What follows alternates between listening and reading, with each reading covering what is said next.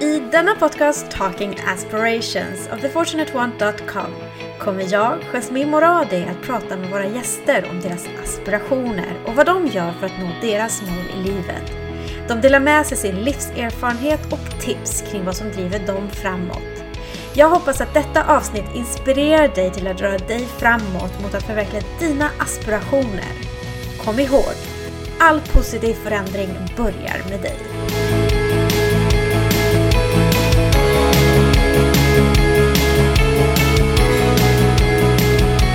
Hej Cecilia och Alma von Asek! Jättekul att ha med er i The Fortunate Ones Talking Aspiration Podcast. Hur mår ni idag? Vi, vi mår jättebra. Superkul att vara med. Berätta gärna lite kort om eh, vem ni är för våra lyssnare. Ja, Cecilia heter jag då, kallas Sissi. Jag är 49 år och bor i Särö utanför Göteborg med min man och Alma som är med mig idag och en annan dotter som heter Viola.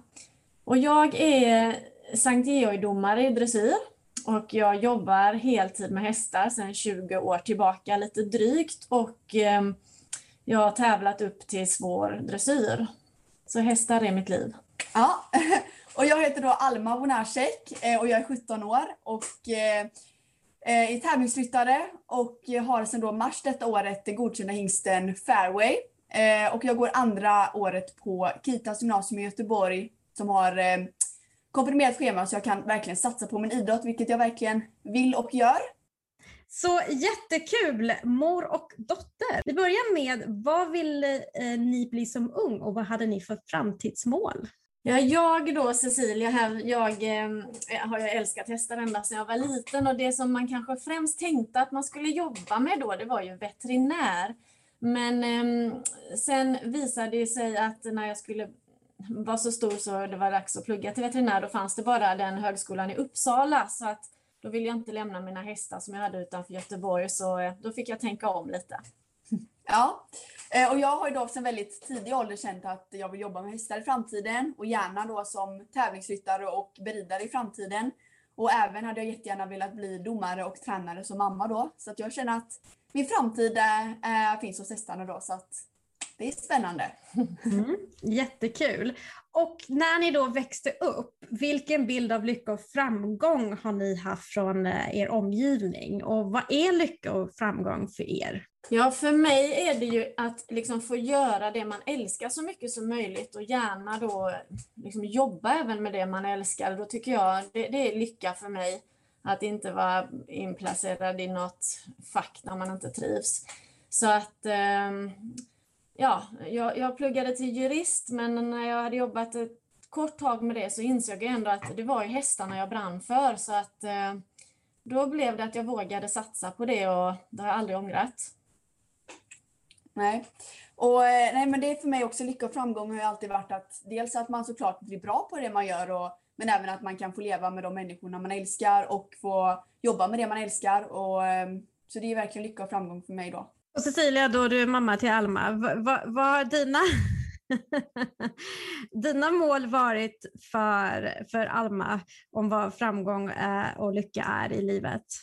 Ja, men som mamma så vill man ju såklart eh, sina barn liksom det allra, allra bästa. Och jag känner ju sån otrolig glädje när det går bra för Alma på, på liksom tävlingarna. Så det känns ju minst lika roligt som om det var jag själv och jag vill ju såklart att hon ska nå så absolut långt hon kan då. Hon vill, vill ju ja. rida internationella mästerskap ja. så i framtiden. ja. Nej, precis. Ja, men jättekul. Och Alma, du nämnde ju också lite av att du eventuellt också skulle kunna tänka dig att bli domare. Och då vill jag gärna veta, vem hade ni som förebild när ni var yngre? Och vad var det hos den personen som inspirerade er? Ja, men när jag var yngre då hade jag ju, jag, i och med att tack vare min mamma så har jag alltid vuxit upp med väldigt många inspirerande och kunniga människor eh, runt omkring oss. Så då har jag alltid haft eh, de hästmänniskorna och tävlingsryttarna och domarna som inspirationer och det har jag fortfarande så det kanske inte har ändrats så mycket men jag har ju alltid vuxit upp med den eh, kunskapen och det har ju alltid inspirerat mig att vilja bli lika kunnig som dem i framtiden. Ja, vad det gäller mig, det var väl lite så när man var liten då. Jag kom ju inte riktigt som en, från en hästfamilj som Alma, utan eh, då var det ju de här idolerna man såg som red i landslaget som man såg upp till och tyckte var så fantastiskt att de kunde liksom leva på det.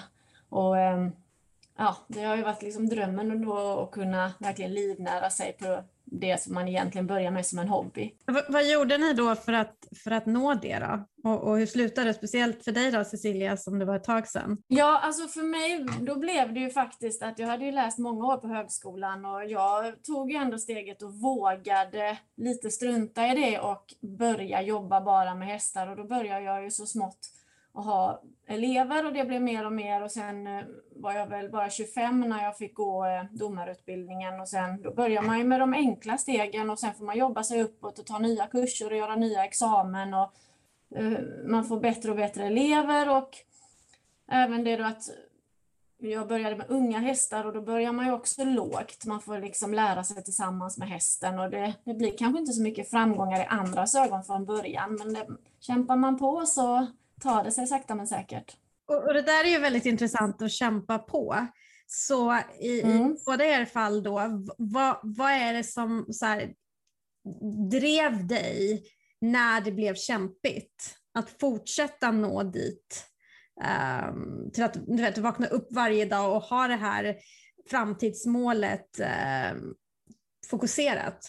Nej, men jag, jag har ju alltid haft drivet att jag hela tiden alltså vill söka efter ny kunskap och verkligen lära mig och bli så, verkligen så bra som jag kan. Och jag har ju haft förmånen att växa upp med människor och tack vare min mamma och även min mamma själv som inspirerat mig väldigt mycket och lärt mig väldigt mycket. Och jag har ju alltid varit väldigt träningsbenägen och alltid velat träna mycket och lära mig och eh, umgås med människor som har mycket kunskap. Så det har alltid varit mitt driv att hela tiden lära mig mer och att jag också haft en väldigt tro på mina hästar som jag haft. Även om det kanske inte alltid gått så bra så har jag alltid liksom trott på dem och känt att nej men jag tror på mitt upplägg, jag tror på mitt team och den här hästen och då är det bara att trust the process liksom. Ja, vad det gäller mig, det är klart har man hållit på länge och då har man ju, det har ju kommit såklart motgångar och tröga perioder eh, liksom på, på vägen, men för mig har drivkraften ändå varit att jag gör ändå detta som jag verkligen älskar och som jag skulle göra även om jag inte fick betalt i princip. Så att det fanns liksom inget riktigt alternativ än att bara fortsätta.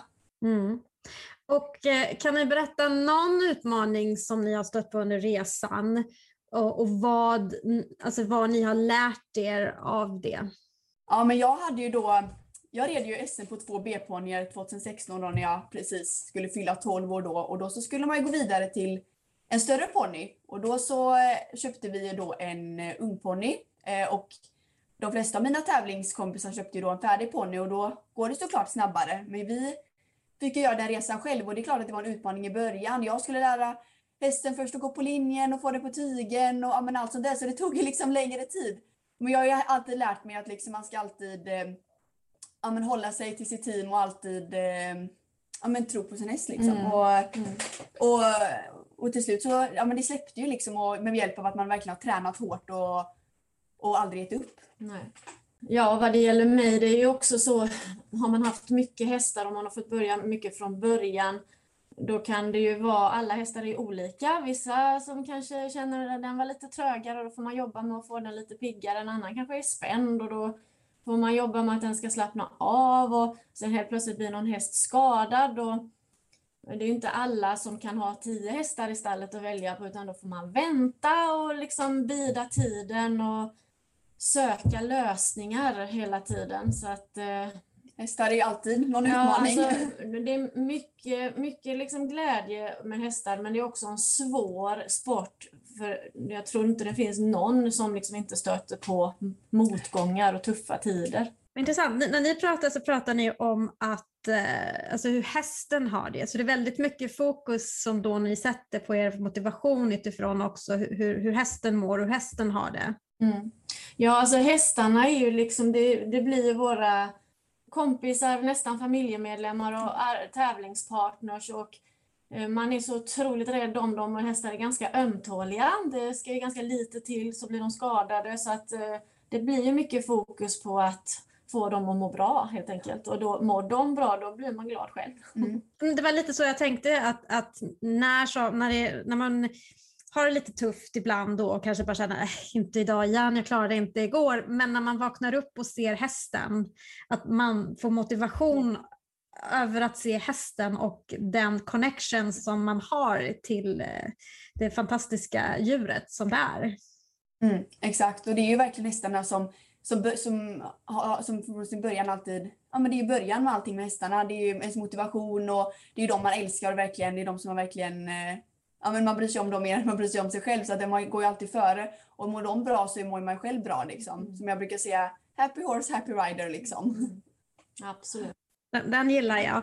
Och vad skulle ni då säga är era största prestationer hittills som ni är stolta över? Nej, men jag känner ändå som då inte kommer från början från en hästfamilj. Jag har ridit upp till Intermedia 2 nu. Det är ju liksom klassen under Grand Prix och eh, då har jag ändå fått tävla och göra alla de rörelserna som man såg på tv när man var liten och, och sådär. Och det var ju en lång väg dit. Eh, det var bara några år sedan jag tog mig upp till den klassen så att det var ju fantastiskt kul och eh, eh även då att bli domare och avancera där och så nu dömer jag Sankt Georg har ju också varit fantastiskt och sen inte minst att hjälpa Alma på hennes resa och ge henne de liksom bästa förutsättningar kanske då lite peppa henne i rätt riktning att inte göra då vissa misstag kanske som man tyckte att man gjorde själv så att förhoppningsvis då hon ska nå längre än vad jag har gjort.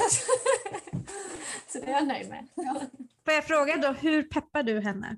Eh, jag peppar nog henne mycket med att ehm, lära henne att ta hjälp av rätt personer, att, eh, att det går, jag, jag, tycker det är svårt att vara ensam, man måste liksom ha ett litet team, eller mer eller mindre stort såklart, där alla är bra på sin grej och det har vi pratat om mycket. Och sen till exempel här att anta den här utmaningen, och hon bara var 12, att ta sig an en yngre ponny. Det var kanske inte så många andra föräldrar som eh, tyckte att det kanske var en bra idé, men då tänkte jag lite så här att nu har vi den här ponnyn med de här förutsättningarna, om vi tränar upp den kanske vi kan få den att bli bättre än det vi hade kunnat då ha råd att köpa. Mm. Så, så, att, och det var ändå något jag behövde lära mig ja. tids nog. Så att vi började ju den resan snabbt och det mm. var väldigt positivt för min utveckling också. Liksom. Mm. Så det var ett bra beslut tyckte jag. Ja, det blev ju väldigt lyckat väldigt den ja. Så fint att höra. Och sen då Alma, då, vad skulle du säga? Du är fortfarande ung, men din, din största prestation hittills som du är stolt över? Ja, men jag är såklart väldigt stolt över den resan jag gjorde med min föregående ponny då, Chappe. Vi började oss från början, började från början och, och tog SM-silver då eh, 2019 och så var jag även eh, bästa svenska C-ponny på eh, Nordiska mästerskapen 2019. Det är någonting jag är väldigt stolt över. Och sen även, eh, jag vann ju eh, ungponny-SM eh, föregående år med en fyraåring så det är jag också väldigt glad och stolt över, den resan. Jättekul, grattis! Och då, då, skulle jag vilja fråga er, och börja med dig då Alma, då, vad skulle du säga är dina största styrkor och färdigheter som gör att du vann de tävlingarna? Jag tror jag främst verkligen som jag sa innan, att jag är väldigt, väldigt träningsbenägen och alltid liksom vill bli bättre. Att jag har den drivkraften att jag alltid prioriterar det och verkligen Alltså verkligen från alla olika synvinklar. Bara, jag vill ha kunskap, jag vill lära mig. Jag känner alltid att det är någonting nytt jag vill lära mig. Jag är aldrig fullärd. Att jag alltid har den här eh, drivet att jag vill lära mig något nytt. Så jag tror det är främst det. Och sen att jag även är väldigt trogen mot mitt team. Att jag alltid litar på dem, har förtroende för dem och, och verkligen eh, ja, men, ge mig hän och verkligen träna. Och vad skulle du vilja bli bättre på? Eh, det är klart att jag alltid vill bli bättre som ryttare. Att eh, ja, men, till slut liksom kunna bli ännu mer komplett och rida både unghästar och hingstar så småningom och rutinerade tävlingshästar. Jag vill verkligen få hela det här spektrat och bli ännu mer rutinerad. Så det är alltid någonting. Och sen såklart hade jag ju velat bli ännu bättre på, ja men jag vill ju börja döma så småningom och utvecklas som det. Men det är främst då med ridning som man vill utveckla och hela tiden sträva och bli bättre. Du har ju en fantastisk förebild som sitter bredvid dig. Verkligen. Så Cecilia, vad, vad, var det som i dina styrkor och färdigheter som gjorde att du blev en domare? Ja, alltså dels är det mitt stora intresse och passionen för liksom ridsporten. Det här det, det tror jag krävs för att man ska orka Så att säga, jag tycker verkligen helt ärligt att hästar och dressyr är så fruktansvärt roligt och det gör ju också att då blir man ju, jag ska inte säga envis kanske när det, om det blir eh, knölar på vägen, men man liksom har tålamod och man eh, har man intresset då, eh, då driver det i sig. Hästarna liksom mm. driver själv lite grann. Och vad skulle du säga att du skulle gärna vilja bli bättre på då? Jag vill självklart också bli ännu bättre på att rida. Alltså det är ju, jag lär mig fortfarande, som sagt, jag är 50 nästa år och eh, jag tycker ju, om man säger när jag var som i Almas ålder så tyckte jag ju att jag var ganska duktig. Men så nu är, har, man, har man ju insett mer de saker man inte kan. Så jag vill ju självklart, hade det varit en dröm att få ta det där sista steget till exempel och rida Grand Prix. Um, och um, ja, utveckla sig i de rörelserna och sen vill jag ju såklart bli bättre domare också, kanske kunna döma ännu högre klasser och även bli då ännu bättre tränare och coach till mina elever. Om vi då, då skulle säga till exempel, eh, om ni skulle gå tillbaka till er själva när ni var unga och, och varför, med den kunskapen och framgångarna ni har idag, vad skulle ni ha, ha önskat att ni gav er själva för råd? Ja, vad det gäller mig då, vi pratade lite om det igår, jag och Alma, och jag, jag la ändå sju och ett halvt år på högskolan. Eh, både, jag läste både till sjukgymnast och till jurist och sen kombinerade jag de två, men det var ju egentligen inte det som jag sen jobbade med och ville verkligen satsa på. Så hade jag fått göra om så kanske jag hade tagit de sju och ett halvt åren och när man var liksom ung och man var stark i kroppen och, och ridit kanske åtta hästar om dagen istället och verkligen blivit ännu bättre på det. Det var det roligt att läsa på högskolan men om jag tittar tillbaka så kanske jag haft mer nytta av det egentligen i förlängningen. Ja, ja men det är ju lika lite svårt att säga i och med att jag ändå inte har så många år på nacken än men jag skulle ändå säga om jag går tillbaka till henne och är bara att fortsätt kämpa och att ja, men alltid eh, ja, vad ska man säga, fortsätta kämpa och mm. ja, aldrig upp helt enkelt. Och Alma, var står du nu i din livsresa? Och eh, vad kommer du få ta för steg för att eh, uppfylla de aspirationer som du har? Jo, men nu sen i mars då så har vi köpt den här godkända hingsten Fairway då och då är nästa steg nu för mig i höst då att eh, förhoppningsvis debutera med honom då på tävlingsbanan. Och det är ju såklart ett stort steg i, i ja men det är för min första storhetstävling, det är en hingst, så det är ju att eh, träna och verkligen för att kunna klara av den här uppgiften då. Eh, och det är ju en av mina aspirationer att kunna göra det. Och, eh, så det är ju att fortsätta verkligen träna och bli ännu mer säker som ryttare. Eh, så det är nästa steg i min livsresa då, påbörja den resan då med min absoluta drömhäst. Och vad är det som driver dig till att nå dit?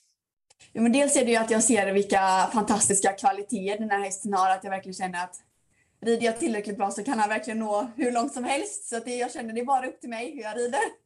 Eh, så det är verkligen det, är det som driver mig. Jag, verkligen, ah, jag ska verkligen räcka till och klara av den här uppgiften. Det är väl mest det som driver mig just nu att jag ger mig fan på det liksom. Jättespännande. Så i den här sporten så handlar det inte så mycket att man jämför sig med andra ryttare utan på sin egen prestation och hästen. Precis, ja, men det är ju väldigt ändå en individuell sport. Man kan ju såklart tävla i lag också men det handlar ändå mest om sig själv och hästen och sin egen utveckling. Det är det enda som är intressant och vad man själv har för riktning just nu och att man behåller den linjen man hela tiden har. Ja, det är också en ganska intressant fråga för att det, det, det är också det enda du kan påverka. Du kan ju aldrig påverka hur dina konkurrenter tränar och vad de har för hästar och vad de har för möjligheter och vilket material de kan skaffa. Och, utan det enda du har det är att jobba med det du har och försöka göra det så bra som möjligt. Ja, när man väl sen kommer till en tävling och, och, och man är i ett sånt läge att man känner att nu har jag möjligheten att nå toppen. Det är klart att man vill vinna då, men man kan ju också tävla en häst i, under en fas, kanske en utvecklingsfas av hästen där man vet att denna tävlingen kommer jag inte vinna för vi är inte där än. Man kanske vill skaffa sig rutin och så vidare och då,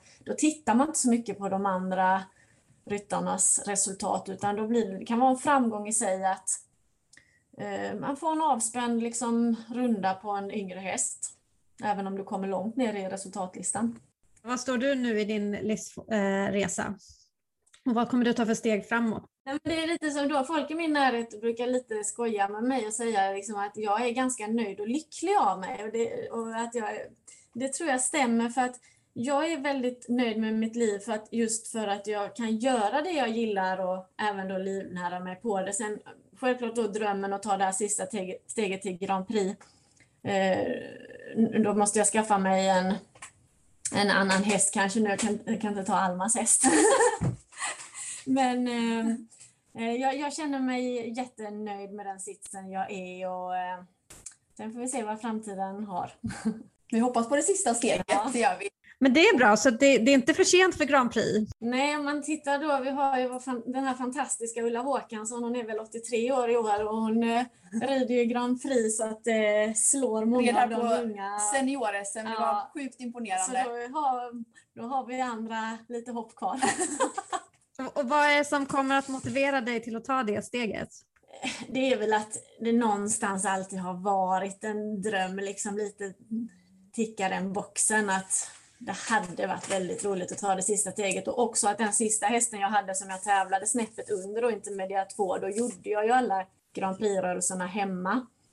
Och eh, ja, så eh, det, det, det, är en dröm som sen jag började med dressyr såklart så att eh, det hade varit kul.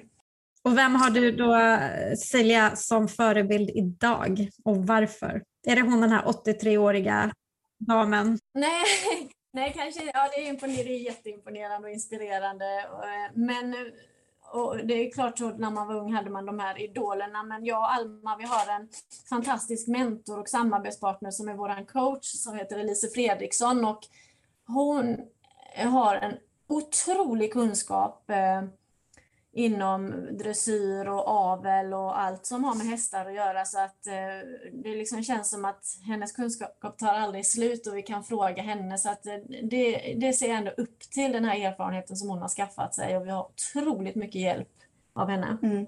Ja, hon är ju en fantastisk coach. Hon har ju liksom både mamma och hon har ju verkligen format mig som ryttare och verkligen lärt mig så himla otroligt mycket. Och det är ju väldigt inspirerande när man ser att hon har obegränsad kunskap och man liksom kan... Eh, det känns som det finns liksom inga begränsningar på det. Ja, så det är otroligt inspirerande att se att hon är så skicklig så att eh, det är väldigt roligt att ha det samarbetet. Mm. Så då förmodar jag Alma, du har, det är samma förebild för dig då? Precis, man, man ser verkligen upp till den kunskapen.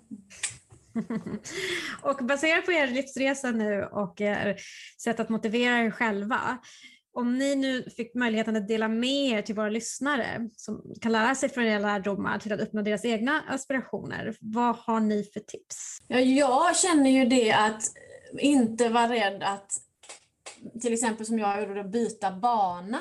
Utan eh, min bana var väl lite där utstakad inom den akademiska världen först men följa, liksom, göra det du verkligen tycker är roligt om du har chansen och eh, har du då möjlighet att kunna jobba med det så var inte rädd liksom att gå lite utanför boxen skulle jag säga. Mm, ja, jag skulle verkligen säga att, att hitta ett upplägg och följ det utan inte hålla på och hoppa mellan olika upplägg. Utan jag skulle verkligen säga att har du ett team som du tror på och människor som du omringar dig med som du verkligen litar på och förtroende för att följa det. För det tror jag är mycket bättre än att hoppa runt från med olika människor och olika... Jag tror det är verkligen bra att följa sitt, sin linje och verkligen ja, men, tro på det som jag har gjort hela livet. Och om det blir kämpigt, vad, vad, vad har ni för råd där? Ja, keep going. Det kommer alltid bättre tider och eh, man får tänka att eh, ja, men jag behöver ändå lära mig det här och det kanske är lite kämpig period men det är bara att tugga sig igenom det. Ja, där kan jag bara instämma. Mm. och vad skulle ni säga gör er lyckliga idag? Nämn tre saker till exempel. Ja, ja men det är absolut då såklart min familj som gör mig lycklig och sen då min satsning med hästarna eh, som driver mig jättemycket. Och sen såklart mitt team runt omkring eh, som gör mig lycklig. Jag känner liksom att ja, men jag är på väg och känner att jag är på väg framåt i min utveckling, jag har en jättefin häst, jag känner mig motiverad och driven och det gör ju mig lycklig såklart. Ja, det är väldigt likt men självklart liksom familj och de människor man älskar och har dem omkring sig. Sen hästarna i sig gör mig jättelycklig. Och eh, mitt jobb gör mig lycklig. Jag gillar när det går bra för mina elever. Jag är lycklig när jag dömer och jag gillar de gånger jag tävlar. Mm. Ja, men jättekul. Och en annan grej som gör en lycklig och motiverar en är ju musik. Så då skulle jag gärna vilja veta vad det är för typ av musik som ni lyssnar på för att eh, stimulera och motivera er själva och varför? Ja men vi brukar ju alltid så här, när vi sitter i bilen så brukar jag ju kanske sätta på lite låtar som eh, vi känner att vi får feeling om vi skulle till exempel rida en kyr då när man gör ett program med musik då med egna gjorda vägar med musik och då brukar vi verkligen få feeling på det och känna oss liksom motiverade. Så det kan ju till exempel vara 80-talslåtar och sådär som känner att ah, det här skulle vara bra i traven och det här skulle vara bra i galoppen. Och då blir vi väldigt stimulerade. Ja, där, där har vi lite samma svar. Mm. Utan det är de här eh, lite gamla godingarna från 80-90-talet som eh, man känner att den här skulle vara häftig att ha på uppridningen här i galoppen. då får vi feeling. Då får vi feeling. då höjer vi lite. Ja, precis. Och är det så att ni har något favoritmotto i livet? Ja, mitt, jag har ett bra motto som det kan låta lite klyschigt men jag tycker det här “Sometimes you win and sometimes you learn” är ett bra motto för det, det är lite det som eh, det handlar om att du kanske inte vann den, vinner du så är man ju alltid glad men du kanske inte vann den men, men du lärde dig någonting som förde dig framåt. Jag tycker det är ett jättebra motto faktiskt. Ja, och jag tar ju då det här, jag som är så träningsfreak, att jag liksom tar ju mer jag tränar desto mer tur har jag. Eh, av Ingmar Stenmark, det tycker jag stämmer så väl. För att eh, har man tränat och förberett väl, det är klart att då har man ju mer tur. Och, ja, eller om det nu är tur man har. Men eh, det är någonting som verkligen tycker är ett bra motto. Ja, det var två jättebra motton. Och då vill jag också veta färgmässigt, vad har ni för favoritfärg och varför? Ja, jag har ju favoritfärgen då, jag vet inte om det är en färg, men jag säger guld då. Dels för att jag tycker det är en väldigt vacker och glittrande färg, men sen även att man kan ju inte undgå att tänka på det här med eh, första priser och medaljer och så, så det är klart att det är en inspirerande färg. Och jag sitter ju här då i min favoritrosa tröja så jag får säga rosa. Jag har en liten sån här rosa tjejig sida. ja, nej men jag får, jag får tacka. Jag tycker verkligen er glädje sprids i, i podcasten och eh, kommer att motivera så många. Så Stort tack för att ni ville dela med er uh, av er fantastiska livsresa och uh, även mamma-dotter-relation. Men tack snälla! tack, det var så kul att vara med. Ja, jätteroligt att vara med. Det här är Jasmine Moradi från podcasten Talking Aspiration av thefortunateone.com. Jag hoppas att detta avsnitt inspirerade er lyssnare till att röra er framåt mot att förverkliga era aspirationer. Kom ihåg, All positiv förändring börjar med dig.